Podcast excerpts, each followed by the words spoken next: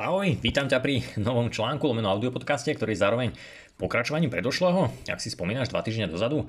A dnešný článok sa volá Sodnotraselná pumpa alias dôkaz, že ATP nie je zdrojom energie. Tiež tak pozorňujem, že tento článok je schválne po takej odmlke dvojtyžňovej. Pravdepodobne opäť teraz ďalší článok uverejním taktiež po alebo o dva týždne, čiže nie hneď o týždeň, pretože je to trošku viacej. Momentálne prechádzame aj masterclassom, ešte vieš, máme s členmi nejaké webináre, čiže riešime toho viacej. A nechcem teba ako čitateľa alebo poslucháča príliš zahltiť. A zvyčajne to tak býva, alebo mám to overené, že naozaj ľudia, ktorí čítajú blogy alebo sa zaujímajú, tak sú práve tí, ktorí sa zapájajú či už do takýchto webinárov, kurzov a tak ďalej, čiže naozaj nechcem, aby toho bolo veľa, ale zároveň ťa upozorňujem, že tento článok je dôležitý. A či už preberáš teraz so mnou masterclass alebo členstvo, teda webináre, zapájaš sa alebo čítaš len články, tak môžeš práve tento čas využiť na preštudovanie si predošlých, na toto, na všetky ostatné veci. Takže len aby si vedel, že ťa na to upozorňujem a môžeme sa pustiť do článku. Takže v dnešnom článku nadviažeme naozaj na ten predošlý o neschopnosti ATP pokryť energetické nároky bunky. A ukážem ti jednoduchý pokus, prečo bunka nepotrebuje sodnotraselnú pumpu. A ver, že budeš prekvapený, pretože v tom pokuse sa dozvieš, samozrejme si na ten pokus vieš sám kliknúť, referenciu štúdie, overiť si to, pretože sa dozvieš, že tá sodnotraselná pumpa, keď v bunke nebola, tak tá bunka robila úplne to isté, čo sa dodnes verí teda, že robí tá sodnotraselná pumpa. A tiež si predstavím zaujímavú prácu Gilberta Linka, ktoré sme sa práve venovali aj v poslednom webinári s členmi a takisto sa od nej ty dozvieš trošku dnes v tomto článku. Takže poďme na to a tu je taký kratučký sumár dnešného článku. Čiže pozrieme sa na to, ako vyzerajú reálne dôkazy a štúdie, ktoré jednoznačne vyvrátili sodnotraselnú pumpu. Tiež ti ukážem, kto bol Gilbert Link, ako vyzerala jeho taká známa v týchto kruhoch známa hypotéza. Ukážem ti ten spomenutý pokus, ktorý bol konkrétne s červenou krvinkou, ktorá teda aj bez pumpy, bez tejto sodnotraselnej pumpy zvládala vytlačať ten sodík cez svoju membránu. Tiež sa dozvieš, prečo prirovnávam prírodu k Bohu a prečo podľa mňa začína aj Biblia práve vetou o svetle. Samozrejme to nemyslím žiadno teraz povýšenecké, jednoducho trošku naznačím, že prečo sa to svetlo naozaj často spomína. A tiež sa pozrieme na to, prečo fyzici už dávno pochopili, že potrebujú tzv. ucelenú teóriu, no bohužiaľ ľudia z biológie, alebo teda, ktorí sa zaoberajú ľudským telom, toto zatiaľ nepochopili, no mali by. A tiež sa teda dozvieš, aké reálne množstvo ATP, sudíka, ale aj draslíka, či dokonca vody je v bunke, ako tieto množstva spolu súvisia, pretože uvidíš veľmi zaujímavý matematický, ale aj celkovo teda vzťah, aký medzi sebou tieto minerály, alebo teda atómy voda a ATP majú, pretože ti veľa dôjde. Takže poďme na to. Od biológie ku chémii vody. Táto séria kvantová biológia už naozaj pomaličky graduje a pomaly sa dostávame do nejakého nazvime to zakázaného územia, kde sa dozvedáš veci, o ktorých sa bežne v súvislosti s biológiou naozaj príliš nehovorí. A dnes to bude veľmi krátke. V tomto podcaste pravdepodobne možno nejaké veci trošku vynechám, ako to občas býva, keď sú tam aj nejaké možno matematické výpočty. Takže opäť, ak ťa zaujíma úplne všetko, chceš si overiť alebo preštudovať niektoré linky, ktoré určite odporúčam, tak sa preklikni potom aj na reálny článok.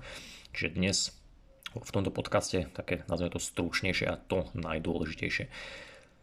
A samozrejme je to teda pokračovaním predošlého, takže ak si ho nečítal alebo nepočul, určite odporúčam, pretože tieto dva články spolu veľmi nadvezujú a podľa mňa sú také najdôležitejšie hlavne pre ľudí, ktorí možno majú nejakú školu, či už biochemickú, strednú, vysokú, alebo proste čokoľvek, alebo akomkoľvek smere sa o tieto veci trošku zaujímali pretože im to môže veľa napovedať, pretože už majú veľa vedomostí a stačí len trošku postrčiť, aby sa dostali podľa mňa na trošku iný level, nazvime to takto.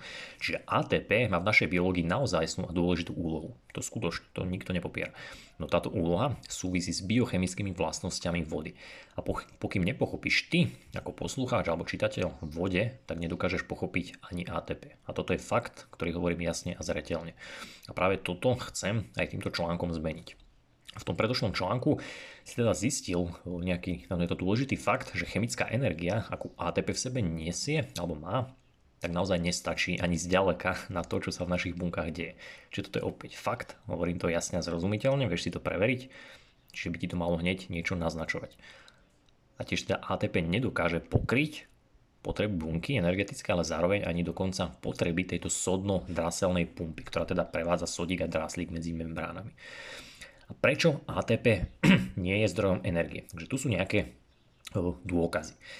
Zasi hneď ponúkam takto z úvodu jasný, krásny a nespochybniteľný dôkaz, ktorý by mal prinútiť opäť každého minimálne, ako sa hovorí, možno nie hneď zmeniť názor, že zahodiť za hlavu proste všetko, ale minimálne sa zamyslieť a popremýšľať trošku. Čiže pán Gilbert, Gilbert Link, ale samozrejme mnohí iní, napríklad mená ako Podolský Morales, totiž tú sodnú draselnú pumpu vyvrátili, a to už veľmi dávno, ešte v minulom storočí. Bolo to samozrejme na základe viacerých pokusov, No aj napriek tomu, že sú tieto pokusy e, experimentálne ukázané, samozrejme boli opakované, reprodukovateľné viackrát s rovnakým výsledkom, no aj tak sa na školách učí opak.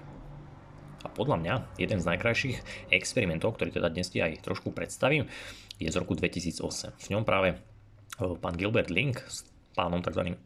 Feldom, také čudné meno, neviem, či som ho správne vyslovil, v článku sa prekliknúť, jednoducho spravili pokus, kde ukázali niečo veľmi zaujímavé. Pretože dodnes sa na školách učíme, tak teda máš nejakú školu, tak to vieš, tí, ktorí nie, tak teraz sa to dozviete, že v našich bunkách je tzv. sodno-draselná pumpa. Tomuto sme sa venovali v poslednom článku. Táto pumpa v podstate udržuje stálu koncentráciu sodíka, ktorý je mimo bunky, a draslíka naopak dnu, teda v bunke. A táto pumpa je známa, vieme o nej naozaj, keď proste vezmeme bunku, skúmame ju, tak vieme, že tam tá pumpa je. Taktiež vieme, že cez tú pumpu prechádza sodík a draslík. No, to, čo však dokázané nebolo, to sa iba predpokladá, je to, že tá samotná pumpa poháňa, alebo je poháňaná ATP. A táto ATP poháňa pumpu a tá pumpa následne preto prevádza ten sodík draslík. Čiže jednoducho sme prišli na to, alebo sa zistilo, že mimo bunky je veľa sodíka, vnútri v bunke je naopak veľa draslíka. Vieme tiež, že tam je nejaká pumpa, cez ktorú ten sodík draslík prechádzajú. Tiež vieme, že sa pri tej membráne alebo pri tej bombe zapája, alebo teda sa tam hydrolizuje ATP a následkom čoho sme usúdili korelačne, ako som to spomínal v tom poslednom článku, že je toto ATP, ktoré danú pumpu poháňa. A teda je zodpovedné za to udržiavanie tej stálej koncentrácie minerálov, týchto dvoch dôležitých minerálov. A toto sa práve vyučuje aj na školách. A to je obrovská chyba, ako hneď zistíš. Preto ako, alebo ako už môžeš aj z tých článkov o cholesterole vedieť, že korelácia neznamená kauzalitu. Ak teda sme v bunke našli, alebo vieme, že tam je nejaká pumpa, a vieme, že cez túto pumpu prechádza sodík aj draslík, tak to ešte neznamená, že tá pumpa je to, čo ich presúva alebo poháňa. Pretože čo ak cez tú pumpu, povedzme ten sodík draslík, idú same? Alebo čo ak to nie je priamo tá pumpa, ktorá ich tam ako keby pretláča? Čo ak je tá pumpa iba nejaká brána? A čo ak to ATP nerobí to, čo si dodnes myslíme, že robí? V tom poslednom článku naozaj som ti ukázal, že táto pumpa alebo ako táto pumpa funguje, čiže zopakuj si, ak si nevidel. Ja tiež som ti ukázal, že ATP v skutočnosti zmení lokálne štruktúru vody, ktorá sa tam nachádza. Jednoducho naruší vodíkové väzby v tých jednotlivých molekulách vody.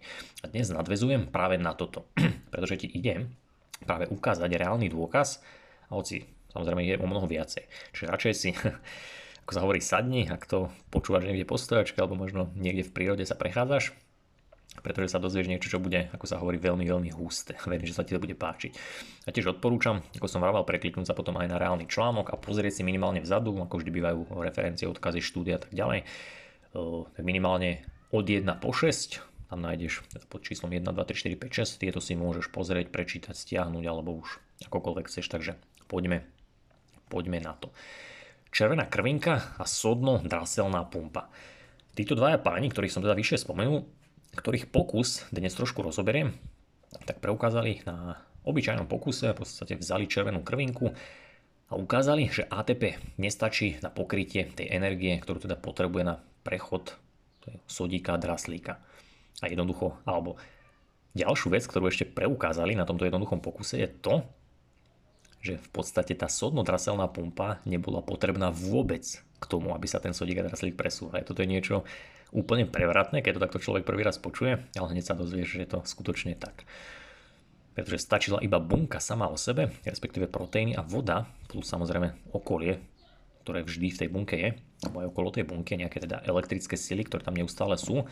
A v podstate ten sodík a draslík si už na základe tohto to svoje miesto našli. To znamená, že sa presúvali medzi membránami, čiže sodík bol vždy viacej vonku a draslík viacej dnu. A to úplne aj bez tej pumpy. A oni, títo dvaja páni, pomocou tohto jednoduchého experimentu teda preukázali, že na udržanie nízkej hladiny sodíka v bunke postačuje len samotná cytoplazma. Cytoplazma, pre tých, ktorí nevedia, hoci som to už spomínal viackrát, je vnútro bunky a cytoplazma sa v podstate podobá gelu, čiže nejaké, nejaká hustá hustá štrukturovaná voda. Ako už vieš z celej tejto série, že práve táto hustá štrukturovaná voda, z ktorej sme vlastne celý plne, naplnení, pretože naše telo je plné vody, tak sebe ukrýva množstvo zaujímavých skupenstiev alebo fáz, ako to ja nazývam. V tých predošlých článkoch si to pekne videl, kde som ti naozaj ukazoval. Odporúčam v články Kvantá biológia 4, 5, 6 a takisto posledný. Čiže pozrieme sa bližšie na tento pokus s červenou krvinkou. Zrelá ľudská červená krvinka neobsahuje žiadnu mimochodom jadrovú DNA, ak si nevedel, tak teraz už vieš, taktiež neobsahuje žiadne iné intracelulárne nejaké organely. A v podstate 60, zhruba 65% z jej hmotnosti tvorí voda, to je v podstate tá známa bezvýznamná v úvodzovkách bezfarebná, bezchuťová kvapalina a ďalších nejakých 34% tvorí proteín, ktorý určite poznáš, volá sa, že hemoglobín. Už si to niekedy počul. A links eh, s týmto pánom, a títo dva páni v podstate v tom pokuse vyrobili také dva vaky z úzkej dializačnej hadičky, v ktorej zviazali dva konce. Je to v podstate niečo, na základe čoho simulovali túto, dá sa povedať, červenú krvinku. A jednoducho ich naplnili 40% roztokom čistého ferihemoglobínu, čiže to isté, čo sa nachádza v tej červenej krvinke. Pričom takto zviazané vaky nechali vo vode a boli inkubované, teda ponorené v roztoku, ktorý obsahoval rovnakú koncentráciu chloridu sodného, ale odlišnú koncentráciu kyseliny chlorovodíkovej a nechali ich tam dotedy, dokým sa nedosiahla nejakým spôsobom rovnováha, teda sa to prostredie ustálilo.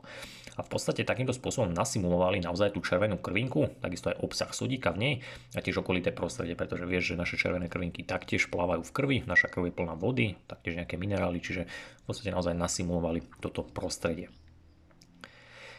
Jediný rozdiel, ktorý tam teda bol, ten rozdiel teda medzi bunkou a medzi tým ich vakom, ktorý vytvorili, bol ten, že v tom vaku nemali žiadnu sodnodraselnú pumpu. A toto je pomerne zaujímavé, pretože dobre počúvať, čo sa stalo. Samozrejme v tom článku si môžeš preklik, prekliknúť aj obrážte, ako vyzerá takáto dialýza, teda ten ich vak, ktorý vytvorili. A v podstate výsledok bol taký, možno ťa prekvapí, možno nie, no dobre počúvaj. Pretože táto analýza toho rovnovážneho stavu, kedy sa to už ustálilo, tak odhalila zníženie koncentrácie sodíka vo vnútri, teda vo vnútri vrecka sa znížilo na nejakých 15 až 30 z pôvodnej koncentrácie, aká bola v vode, v ktorej to vrecúško sa kúpalo. Toto je pomerne zaujímavé, pretože aj tento ultra úplne super jednoduchý pokus alebo model, ktorý nemal, pretože v tom vaku neboli žiadne membrány, žiadne, žiadna sodnodraselná pumpa, tak preukázal, že to vrecúško si aj napriek tomu zachovalo nízku za intracelulárnu hladinu sodíka a svojím spôsobom alebo zhodou náhod sa to pomerne presne zhoduje s tým, ako to vyzerá v našich bunkách, respektíve tej normálnej ľudskej červenej krvinky. A toto je naozaj pomerne zaujímavé. Čiže vytvorili obyčajný vak, nasimulovali dokonale to isté prostredie, takisto nejakú permeabilnú, permeabilný vak, ako takisto permeabilná membrána, s tým rozdielom, že to bolo teda vak, nebola to bunka, neboli tam tie práve membrány a nebola tam žiadna sodnodraselná pumpa. Aj tak sa ten sodík dostal von, teda dnu sa znížila jeho koncentrácia. Čiže aj toto zistenie ti jasne ukazuje, že na udržanie nízkej hladiny sodíka v červených krvinkách, ale aj iných živých bunkách naozaj nie je potrebná táto sodnotraselná pumpa. Pretože samotná cytoplazma, ktorá je plná vody, taktiež je plná protónov a elektrónov, ale aj fotónov, môže fungovať dokonale a postará sa sama o tú koncentráciu. Ako sodíka, tak aj draslíka, ale aj horčíka a rôznych ďalších prvkov. A tieto slova sa ti možno alebo mali by sa ti zdať trošku čudné alebo zvláštne. A ak sa ti nezdajú, tak naozaj, naozaj by mali, ak sa nad tým zamyslíš. Pretože už len toto ti logicky alebo sedliackým rozumom poukazuje na to, že ako môže vyzerať alebo ako vyzerá moderná ignorácia. Pretože niekedy alebo často to tak býva, že keď niečo nevieme, tak práve to, čo zatiaľ nevieme, je to najdôležitejšie. A na základe toho možno nejakej neznalosti alebo nevedomosti, často prídeme k nejakým zlým záverom. A na základe čoho často vzniknú, vznikajú aj rôzne, nazvime to verejné osnovy, odporúčania a možno aj dogmy. Niečo podobné sa deje povedzme vo výžive alebo dialo, v medicíne, ale aj v rôznych iných oboroch. A teraz sa pozrieme na fyziku versus biológiu, alias nejakú unifikačnú teóriu versus nič. Pretože tento pán, ktorého ti spomínam, Gilbert Link, členmi webinárov sme sa tomu venovali viacej, pretože je veľmi dôležitý. tak v podstate ešte v minulom storočí poukázal na tieto, ale aj mnohé ďalšie nevysvetliteľné a nepodložené závery biológiu. Pričom sám poskytol, dobre počúvaj, tzv. teóriu, niečo ako unifikačnú teóriu, ktorá sa volá, on nazval, že asociačno-indukčná hypotéza. Práve v tejto, alebo tejto teórii, ktorú som ja osobne obohatil a trošku, nazvime to ešte vylepšil, alebo z môjho pohľadu vylepšil, sme sa venovali v poslednom webinári s premium členmi, taktiež o tejto teórii budeš čítať aj v ďalších článkoch. No čo chcem povedať je to, že ten Gilbert Link v tejto práci, ktorú si vie každý z vás prečítať, hoci tie práce sú veľmi dlhé, komplexné, ale minimálne základ pochopí každý, tak on poukázal, alebo ukázal na to, ako živé bunky fungujú. A v podstate tento pán Link v tejto práci popísal niečo ako unifikovanú alebo nejakú zjednocujúcu teóriu živých buniek, pomocou ktorej následne dokážeme pochopiť aj zložitejším a väčším štruktúram, ako sú napríklad celé bunky, či celé časti tela, dokonca aj interakcie medzi bunkami, jednotlivými časťami a v podstate aj medzi orgánmi alebo teda životom ako taký. A v tejto hypotéze pán Gilbert Link popisuje aj to, ako sa napríklad správa naozaj voda v rámci alebo v kontakte s proteínmi, a to dokonca na atomovej úrovni. A tiež popisuje prečo aj ako je všetko v bunke indukované tzv. elektronicky. A čo znamená elektronicky? Že je to indukované pomocou pohybu a toku elektrónov. Toto je niečo, čo by ti malo byť známe.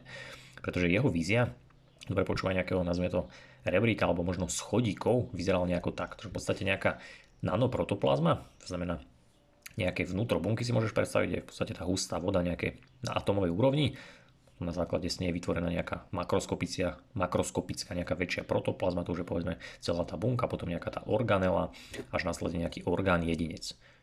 Čo to znamená, že on v podstate pomocou aj tejto hypotézy pekne nielen popisuje alebo načrtol, ale dokonca to aj experimentálne potvrdil, ale aj matematicky a ukázal, že naozaj keď pochopí alebo keď pochopíme tým základom, tak dokážeme na základe nej usúdiť, vytvoriť nejaké teórie, ktoré popisujú ten väčší celok ako taký a dokonca to aj experimentálne sedelo. A on teda, alebo pekne nám ukázal, že keď pochopíme, ako veci fungujú v malom meradle, v malom meritku, tak dokážeme pochopiť, ako veci fungujú aj vo väčšom meritku. A toto je veľmi dôležité, toto je niečo, čo sa ťa aj ja snažím a ešte aj budem snažiť príjmeť, tak svojich členov, pretože ako často hovorím, keď pochopíš raz tej kostre, tak dokážeš pochopiť aj tomu zvýšku. A to isté platí napríklad v športe, to každý pozná. Keď sa povedzme, alebo keď zanedbáš svoju kostru, dajme tomu, že tvoja chrbtica bude zničená, tvoje stavce proste odídu, nebude ťa tá kostra držať, tak môžeš začať chodiť do fitka, môžeš pumpovať svaly, no jednoducho sa zrútiš, nezvládneš to, pretože sa ti zrúti kostra, zlomí sa ti kosť, šlacha, klb sa utrhne a proste ten sval ti je k ničomu. A toto isté aj v oboroch keď nepochopíš tej kostre, tak ty môžeš sa učiť všelijaké vzorčeky, všelijaké biochemické štruktúry, procesy. No povedzme teraz sa niečo zmení v tej kostre a ten biochemický vzorček alebo to, čo si sa naučil, je ti k ničomu. Ale naopak, keď pochopíš tej kostre tomu základu, niečo ako keď sa naučíš malú násobilku, tak potom následne dokážeš len na základe toho, tejto kostry, pochopiť aj komplexnejšie veci. Napríklad, keď sa naučíš 5x5, tak potom následne dokážeš zrazu vypočítať aj 555x555. Čiže verím, že chápeš. A to isté platí aj o ľudskom tele. Pretože ak sa napríklad pozrieme na človeka, ktorý má kašel, povedzme vidíme, ako je to bežne, žiaľ Bohu, že vidíme iba jeho príznaky, teda že kašle, tak samozrejme zvyčajne predpíšeme liek na kašel. No nemôžeme vidieť, alebo nemôžeme, alebo možno nevieme, aká je tá skutočná príčina toho kašla. Možno, že ten človek má rakovinu plúc, možno, že má nejaký zápal na plúcach, možno, že má nejakú infekciu, možno, že mu iba niečo zabehlo. No my keď mu dáme ten liek na kašel, tak neodstránime tú skutočnú príčinu. Čiže v biológii je to naozaj rovnaké. Ja verím, že tomu trošku rozumieš týmto príkladom, ktoré sa ti snažím uviesť. Pretože toto si mnoho odborníkov neuvedomuje a to nie je to akýkoľvek obor. No keď si napríklad pozrieš na fyziku, pretože fyzika je naozaj ten naj, podľa mňa najzákladnejší obor, pretože pomocou neho v podstate dokážeme popísať všetko, tak zistíš, že oni to berú za alfa a omegu. A práve preto dodnes fyzici hľadajú niečo, čo sa volá že Grand Unified Theory, teda nejaká zjednocujúca teória všetkého. Zatiaľ nebola nájdená, podľa mňa nikdy nebude, ale čo chcem povedať, že táto teória v podstate má prepojiť, alebo snažia sa o ňu, aby prepojila gravitačnú teóriu, teóriu relativity a kvantovú mechaniku. Pretože fyzici naozaj vedia, v tomto sú veľmi inteligentní, že keď nájdu takúto teóriu, tak v podstate všetky tie komplikované veci, vzorčeky, už vieš, si niekedy videl nejaké fyzikálne vzorce z kvantovej mechaniky, tak vedia, že keby našli takúto teóriu unifikačnú, tak všetko toto komplikované zrazu sa stane veľmi jednoduchým, pretože to dokážu odvodiť z tejto teórie. A teda aj nevysvetliteľné veci, ako je napríklad vesmír, tak zrazu by nám začali dávať lepší zmysel. A presne takto isto je to, alebo malo by to byť aj s biológiou a s našim telom.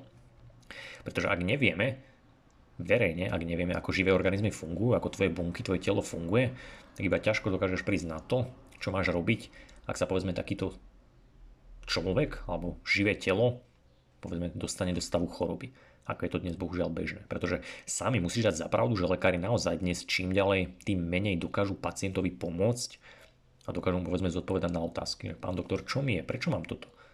Tak naozaj je to tak, že väčšinou ti lekár nevie odpovedať.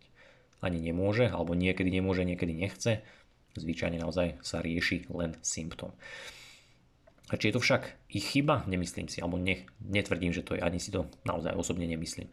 Pretože žiadny lekár podľa mňa, alebo nehovorím žiadny, ale väčšina podľa mňa nie je zlých, ani nešli študovať alebo nechceli byť lekármi proste s nejakým zlým úmyslom. To si naozaj nemyslím a určite si to ani ty nemyslíš.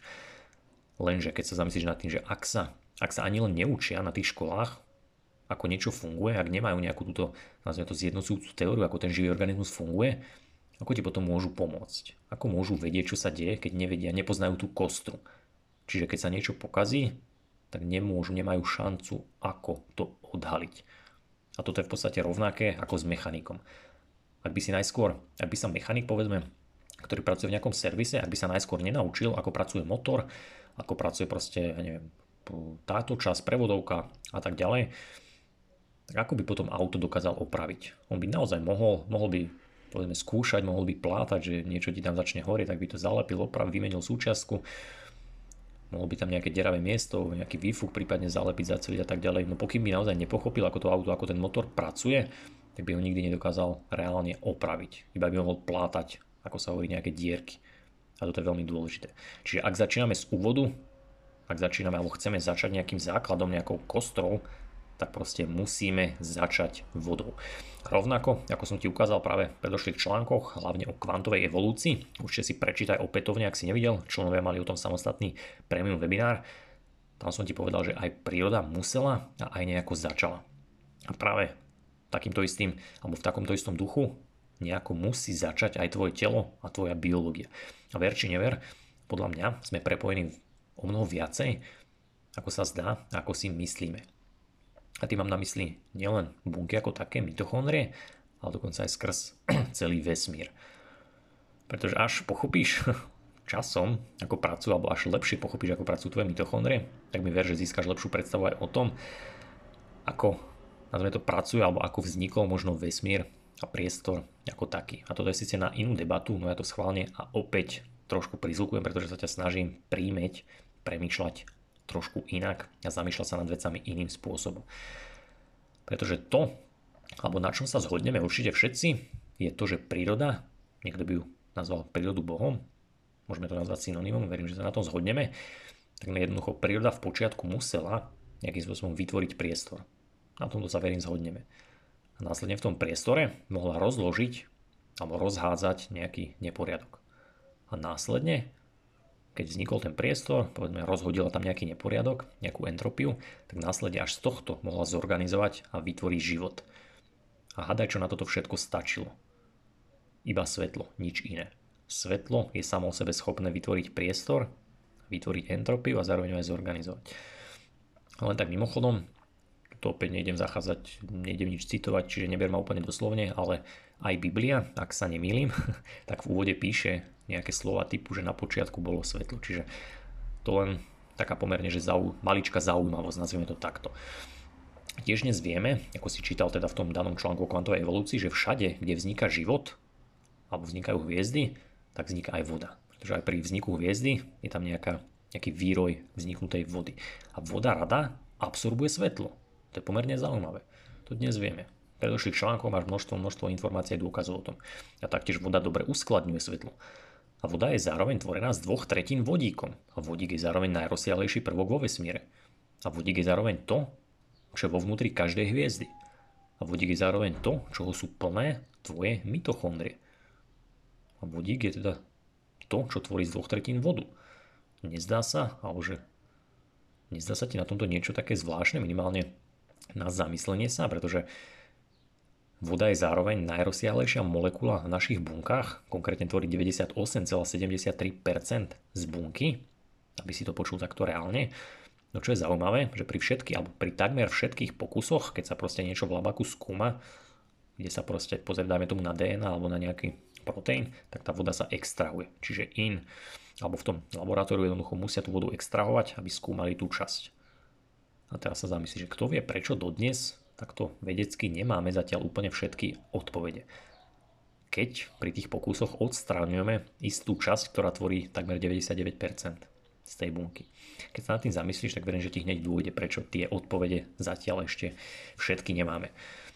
Už sa blížime k záveru, takže veľmi stručne poďme ešte na toto. Aké množstvo ATP a vody je reálne v bunke? Čiže veľmi v rýchlosti, takto vyzerá reálny nejaký obsah dôležitých látok v bunke, čiže hovorím len niektoré. Na jeden hemoglobín, prípadne nejakých 7000 molekúl vody, dobre počuješ, 20 atomov draslíka a iba jedna molekula ATP. Čiže 7000 molekúl vody, 20 atomov draslíka, nehovorím sodíka, ale draslíka a jedna molekula ATP. A toto je pomerne zaujímavé. A teraz za predpokladu, že má povedzme ten hemoglobín nejaký gulový tvar, tak každá jednotka tej nanoprotoplazmy, teda vnútra, meria nejak 8,6 nanometra. To je 86 angstromov, aby si mal predstavu. To je taká miera, ktorá sa používa v nejakom mikrosvete. 1 angstrom mimochodom 1 na minus 10 metra, čiže 0,0090 a jednotka metra. A ak si zdatný v matematike a vieš si trošku vypočítať objem gule, čo nie až také komplikované, tak vezmi na vedomie alebo zamysli sa aj nad tým, že atom vodíka, čo je najmenší prvok vo vesmíre, ale aj v našej bunke, teda ktorý tvorí dve tretiny vody, tak atom vodíka meria zhruba pol až 1 angstrom. Čiže celkom zaujímavé. Čiže ten priemer tej bunky, povedzme 86 angstrom a atom vodíka 1 angstrom v priemere.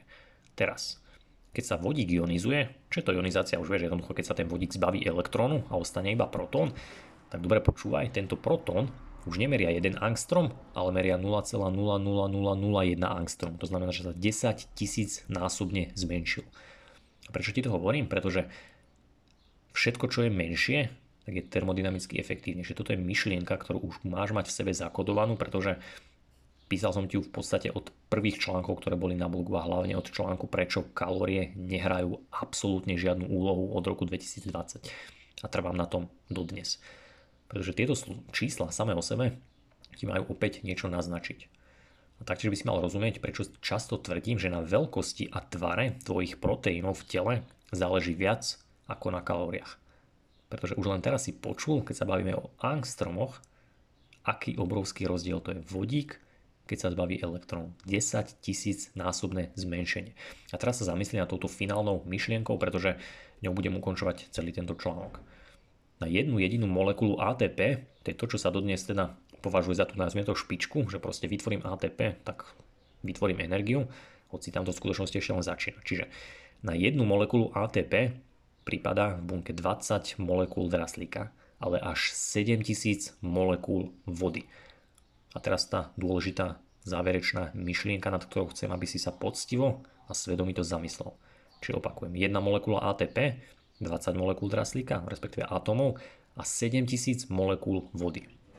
Myslíš teda, že je správne, ak sa dodnes na odborných školách alebo teda celkovo vo verejnosti sústredujeme na ATP, na to jedno ATP, alebo by sme sa mohli sústredovať na tú vodu, keďže tých molekúl vody na to jedno ATP je tam až 7000. Pričom keď si to potom rozrátaš, tak zistíš, že dve tretiny z tej molekuly je vodík, takže tých vodíkov je tam ešte, ešte viacej. Takže zamysli sa a premýšľaj. A tu je teda ešte záver tohto dnešného článku a na čo sa môžeš tešiť na budúce.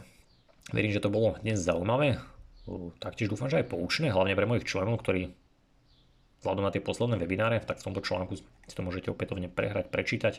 Máte tam ten pekný dôkaz, ktorý som teda spomínal v tej asociačnej indukčnej topologickej hypotéze, čiže už si to pozrite.